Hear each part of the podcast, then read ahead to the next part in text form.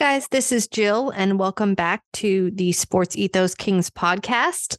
Light the beam chants in LA. Kings have now won 5 in a row and are 7 games over 500, sitting at 3rd in the Western Conference. We had no Sabonis, no Deli, no Len, and apparently there was some other staff that was out sick, but we're not really sure who. But the team stepped up in a huge way on the road. I'm still going to call it Staples Center, just like I used to call Arco. So stepped up on the road in LA at Staples Center. Fox was aggressive early when Brown took him out. It was a whole bench unit. And I think now that you can fully understand why he's been stacking Fox's minutes the way he has, the bench just cannot survive without one of Sabonis or one of Fox on the court at the same time with the rest of the group.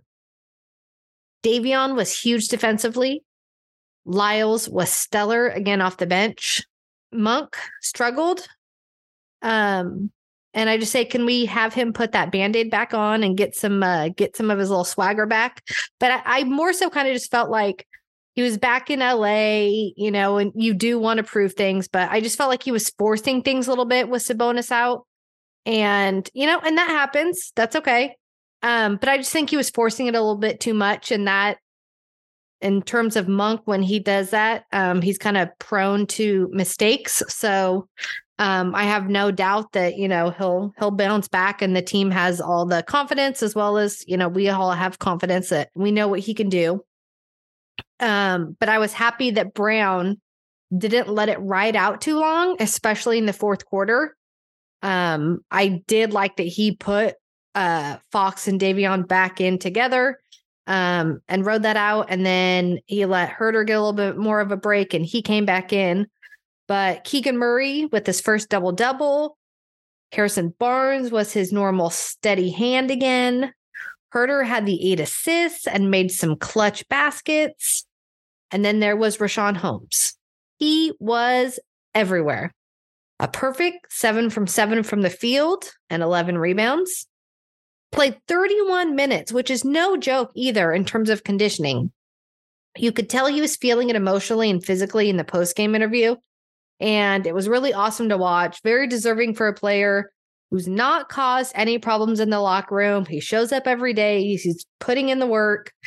He knows his name's out there on the trade block. You know, we've seen many players, whether it be here or everywhere else, that when their role changes, you know, they've caused some issues in the locker room. And Holmes has been nothing but a team guy, and all his interviews, all he does is praise Sabonis, right? The guy who took his job, essentially. And he just said he wanted to step up for his team, and the fact that he could produce in the win like that was huge. And so kudos to him. You know, I know we were worried about the points in the paint. Now, in the first quarter, the Lakers scored 24 points in the paint, but from quarters 2, 3, and 4, the combined total was 26. So kudos to the players for making the adjustments. Kudos to the coaching staff for adjusting. I do think it helped that, for whatever reason, Darvin Ham did not play Thomas Bryant too much, you know, who killed us last game. So thank you for that, Darvin. But yeah, so that was nice to see some adjustments there. And then I also thought the first quarter was kind of rough on the offense, which is no surprise. It was, you know, they were trying to figure out life without Sabonis. How are we going to do this? But I really liked that they started playing Barnes, and I think they even threw Lyles and even Holmes at points from the high post, and they had Barnes running it mostly, and he did a great job. He was actually setting the screens. He was facilitating. I loved Fox was constantly pointing out players on where he wanted them to move to, where he wanted to go. We saw an aggressive Keegan Murray on the boards, and you know, with the putback dunks, like it was just really cool to see the aggression from pretty much everybody that stepped on the court. I mean, I felt like those guys maybe felt like they had something to prove, and, you know, maybe they did to themselves, but it was nice seeing them kind of, you know, it started off rough. I think we were down 15 at one point, but like we've said with this team, well, you know, they will be frustrating for spurts, but one thing they have shown us is don't doubt their fight to come back in a game. Like, they're always fighting. They have the heart. They're showing they have the talent. But I also do still think that these games show some of the weak spots with the roster and where Monty can make his tweaks come trade deadline if he waits that long or if he, you know, starts going earlier. But I very much think there's a case for scenarios of where you tweak, you know, the wing situation, or if you're going to tweak the center situation. I think anyone that makes up points for each side is completely valid. And it's going to be interesting to see what Monty decides to do. And honestly, what's available for him to do. I mean, we can come up with any fake trade we want to. But at the end of the day, too, we always know it has to be, you know, two sides have to agree on this. And so, you know, and we're hearing now comes, you know, the rumor season of 1 week it's, oh, they're asking for, you know, a Donovan Mitchell and Gobert package. And now this week it's, oh, it's just two decent players and a first round pick. So it's hard to ever really know what the asking price is and what's available, because it's hard to trust anything that comes out at this point for anybody. So again, just always keep that in mind of what's out there. And, you know, just keep having fun with it. So enjoy the rides.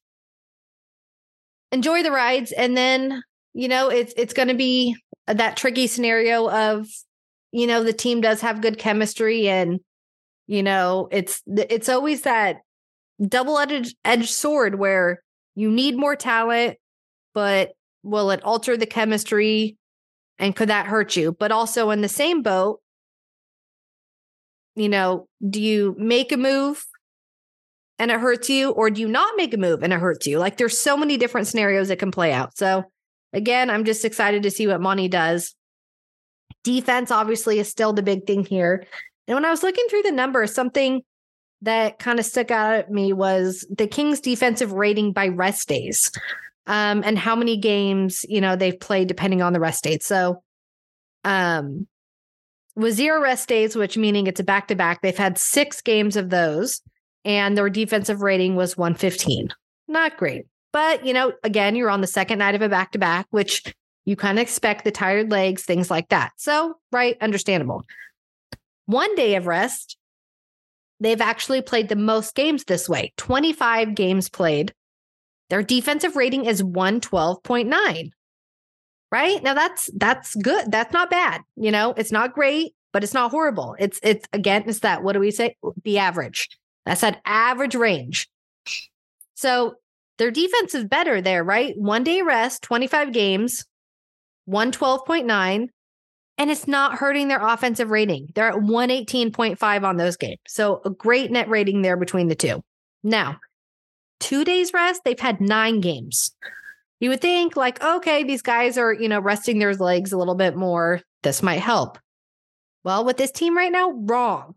They're 117.9. So you might as well say 118. 3 days rest. They've had 2 games played. Their defensive rating is 120.2. So in 2 and 3 days rest, they're 117.9 and 120.2. With 4 days rest, they've actually had 1 game of that as 4 days rest. Their defensive rating was 113.9. So a little better, but again, not great. So seemingly enough, they've had the most games they've played is the 25 games, right, for the 1 day's rest. And they've actually had their best defensive rating when it comes to that. That's probably why they're still at a good record right now. They're still playing well because they've had more games of having that average defensive rating than they've had for some of the other ones. But the problem is those other ones have kind of been so bad that it shoots their defensive rating back, you know, and they had almost 9 games of almost 118. So that's not great. So we need that to kind of start trending the other way. Last night was 111. So again, that was trending better. So we'll take that.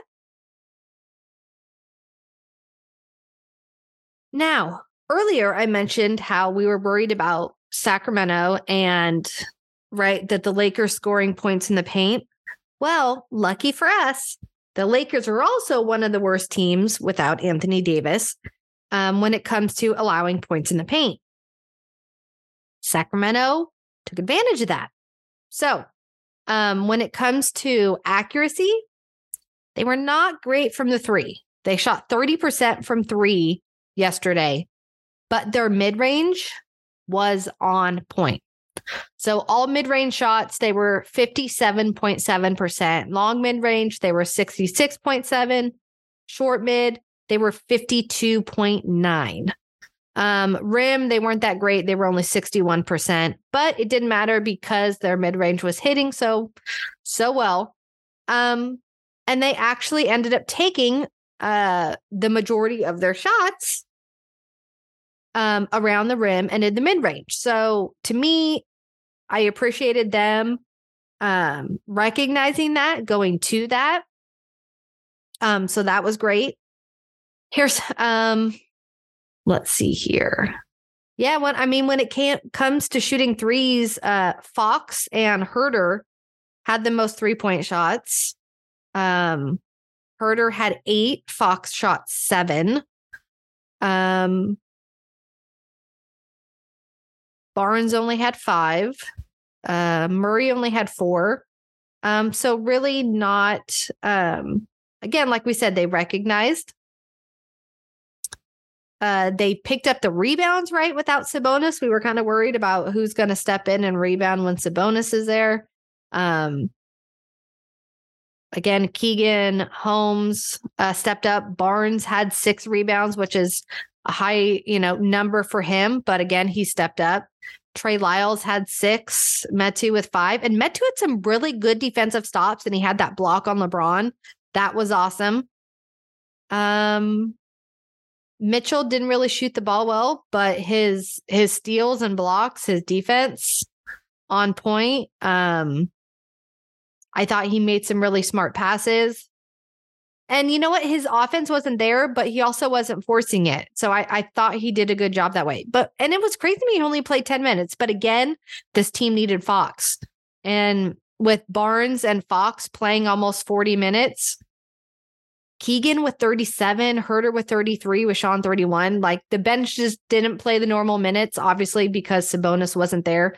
So it will be interesting to see if we see that same trend against Oklahoma City, because Sabonis did not practice again today. So they might be resting him again, just not to, to rush him back and have it be worse, and this also allows his thumb to get a break. So that's good. But Oklahoma City is going to be a lot harder than the Lakers, or at least theoretically they should. They are the fifth best team right now after the new year. They are 7-2. They're rolling on all fronts.